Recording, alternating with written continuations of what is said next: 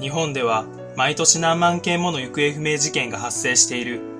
小倉美咲ちゃん以外にも、松岡信也くん、吉川ゆりちゃん、大西祐希ちゃん、他にもたくさんの子供がある日を境に忽然と姿を消している。これらの行方不明事件には何か共通点があるのだろうか。皆さんこんばんまる。ああ言えばまるまるです。これまで様々な説を考察してきましたが、説そのものに賛否があるのはもちろん、動画の本質をうまく伝えられなかったと思うので、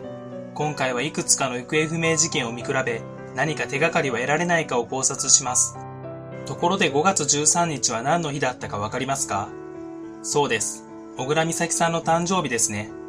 子供の頃の誕生日といえば、欲しいものを買ってもらえるクリスマス、正月に次ぐ楽しみな日。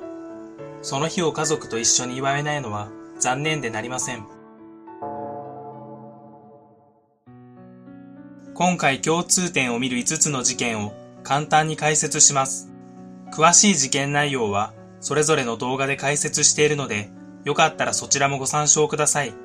すでに頭に入っているという方は、考察部分までスキップしてください。7家族27人が参加するキャンプで、おやつを食べ終えた子供たちが、おのおの遊びに沢に向かう際、美咲さんは最後になってしまう。右に曲がるべき T 字路で左に曲がってしまい、そこから行方がわからなくなっている。警察犬が導入されるも反応を示さず、国道付近の監視カメラにも怪しい車は映っていなかった。連日大規模な捜索が行われ、捜索範囲は 20km にも及んだが、美咲さんが見つからないまま、大規模捜査の打ち切りが決まる。深夜さんの父親が、深夜さんを含めた子供4人を連れて、朝食前の散歩に出かける。帰ってきた際、玄関先で父親が抱いていた次男を母親に手渡している数十秒の間に、玄関先にいたはずの深夜さんが姿を消していた。すぐに周辺を捜索するも、深夜さんを見つけることはできなかった。その後、中原真理子の母親を名乗る人物からの電話がかかってくるが、この電話の人物や犯人、深夜さんの居場所など、今もなお分かっていない。19家族が参加するタケノコ掘りのイベントの終了間際、当時5歳の結城さんは母親にもう一本取ってくると言ってタケノコを探しに行き、そのまま行方不明となる。警察犬による捜索で結城さんの匂いをたどったところ、ルートから少し外れた場所でなぜか5匹とも動かなくなり、警察犬による捜索はそこで終了。大きめのリュックを背負った男の目撃情報も出たが、事件解決には結びつかなかった。ゆりさんは社会科見学を終えてのいつもより30分早い下校途中で同級生の男児とすれ違って以降行方がわからなくなってしまう。事件から10年後にゆりさんらしき人物を乗せた白いクラウンの目撃情報が出てきたが有力な手がかりとはならなかった。夜、自宅の2階の洋間で石井舞さんは遊びに来ていた二人の女の子と共に川の字になって就寝していたが、翌朝、一緒に寝ていた二人が目を覚ますと、舞さんの姿はそこにはなかった。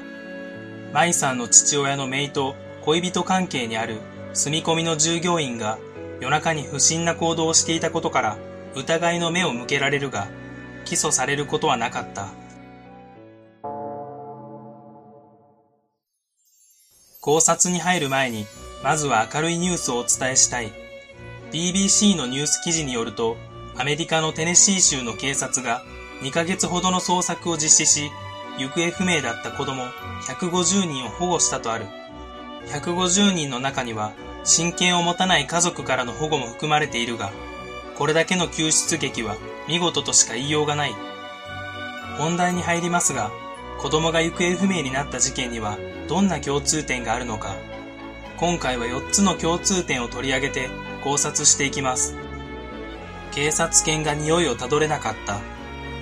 まず1つ目の共通点は、警察犬が匂いをたどれなかったということ。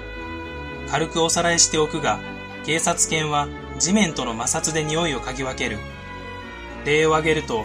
対象者 A がある一定の場所まで歩いていき、そこで犯人 B が A を持ち上げて連れ去った場合、犯人 B の足跡の摩擦が変わるため、そこから犯人 B の足跡を追跡できる。その場に強い刺激臭を撒いたりしても、基本的には追跡が可能である。過去に様々な行方不明事件の捜査に用いられてきた警察犬。しかし美咲ちゃん事件では全く反応せず機能しなかった。タケノコ掘り行方不明事件では一つの場所で5匹の警察犬が足を止めているが、なぜなのか。例えばそこに人間にはわからないメッセージがあったとすればどうだろうか。動物の尿にはフェロモンが含まれており、犬はその匂いから年齢や性別はもちろん、健康状態、感情、相手の強さを読み取ることができると言われている。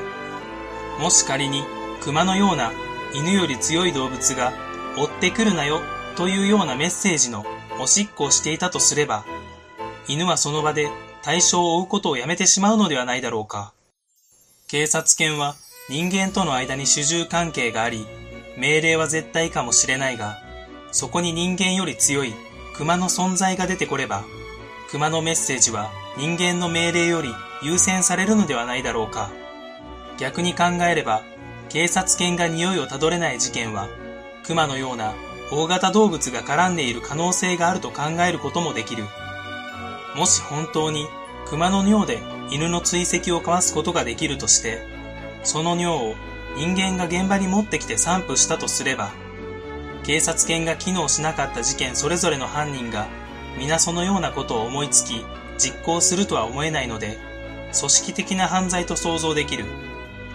では、どこで尿を手に入れたのか。楽天市場では、熊や狼だけでなく、ライオンの尿も販売されている。しかしその尿にどんな感情が込められているのか、本当に効果があるかわからないので、実際に警察犬相手に試す必要がある。そのため、このような商品を購入し、警察犬と接する機会のある人間がいるとすれば、犯罪組織に属している人間の可能性があるのではないだろうか。見た目の特徴。行方不明になった未成年者の見た目の共通点としては、事件概要で挙げた5つの事件以外でも、可愛らしい、素直そう、健康そう、そういうプラスのイメージや、どちらかというと和風な顔のイメージがあります。もし行方不明が事故や動物によるものだとすれば、ここまで偏るものだろうか。これら多くの事件で犯人がいると考えて良いのではないだろうか。拉致された可能性がある。組織的犯行と聞いて、まず思い浮かべるのは、北による拉致だろう。今回は手口や目的は置いておいて、帰ってくる可能性について考察する。小泉政権下で拉致被害者の5名が日本に戻ってこられましたが、問題は解決したとは言えず、まだまだ北に拉致された人が多数いると思われる。北から戻ってきたのは、公式にはこの5名だが、他にも何人かいる可能性がある。なぜそのようなことが言えるかというと、行方不明者の突然の帰宅が挙げられる。例を挙げると、1985年8月に職場の同僚と新潟に海水浴に来ていた男性が失踪した事件がある。男性がいなくなってから2年2ヶ月経った後、自宅にその男性から沖縄にいると電話がかかってくる。家族が沖縄に行き確認すると本人だったが、行方不明期間のことは一切語らなかったため、北に拉致されていて、何らかの方法で戻ってきた可能性があると見られている。なぜ何も語らないのか、記憶喪失の可能性もあるが、北が拉致してきた人に家族を作らせて人質にしていれば、日本に戻ってきても公に拉致被害を公表できない。これに当てはめると、仮に被害に遭ったのが子供だとすれば、戻ってくるのは大人になり家族ができてからということになる。日本から連れてこられた人物は、北では好待遇を受けると言われているが、連れて行かれた本人やその家族のことを考えると、このような犯罪行為は到底許すことはできない。犯人、被害者ともに見つかっていない。未解決なので当たり前のことなのだが、行方不明事件の犯人が皆が皆うまく犯行を隠し通せるものなのだろうか。もし犯人が誘拐後に被害者を殺害したのなら、その一度で終わらずに、再び犯行を犯す人物もいるだろう。さらにそれが未遂に終わり、逮捕される犯人もいるはずなのに、そこから過去に誘拐した被害者がいたことが発覚したというような話は聞いたことがない。だとすれば、一人を誘拐した後に殺害という手段は取っておらず、誘拐した一人を形はどうあれ大事にしていると考えられないだろうか。住人が亡くなった後に家を更地にしようとしたら、床下から行方不明者の骨が発見されたみたいなニュースもほとんど見ない。昔からある犯罪なので、そういう事例がいくつも存在していてもおかしくないにもかかわらず、山に遺棄したとも考えられるが、YouTuber の懲役太郎氏の話によれば、地盤が硬くてとても深く掘れるものではないらしい。愛犬家殺人事件のような特殊な方法も考えられるが、誰にでもできることではない。そこから考えれば、誘拐された後も多くの場合は生存していると考えて良いのではないだろうか。思ったより共通点が見つからず、内容を考えるのに苦労しましたが、一番大切な共通点は、無事でいる可能性があるということだと思います。子供の行方不明事件は、82%が一人の時に起こっている。昔 AC の CM で、こういう感じのありませんでしたか？こんな感じで、シマウマが人間のように街中を歩いてて、すごく怖かった記憶があります。小さい子供を一人で行動させるときには、GPS 機能のある腕輪やキーホルダーをつけるのが当たり前になれば、こういった事件は減るのではないでしょうか。最後に、危険を言葉で知らせることができない人が、こっそり行うジェスチャーの話をするので、よかったら覚えて帰ってください。手をパーの状態から親指を曲げ、その後握り拳を作る。他には、手のひらの中心にこのように黒い点を書くのも助けを求めるサインとされています。これはあくまで例なんで、私が助けを求めているわけではないですからね。もし私が助けてほしいけどはっきり言えないような時があれば、椎茸食べたいと言います。絶対に言うはずのない言葉なので、もしこのセリフを言った時は、助けていただけると嬉しいです。この動画は以上になります。ぜひ高評価と、まだの方はチャンネル登録をよろしくお願いします。最後までご覧くださり、ありがとうございました。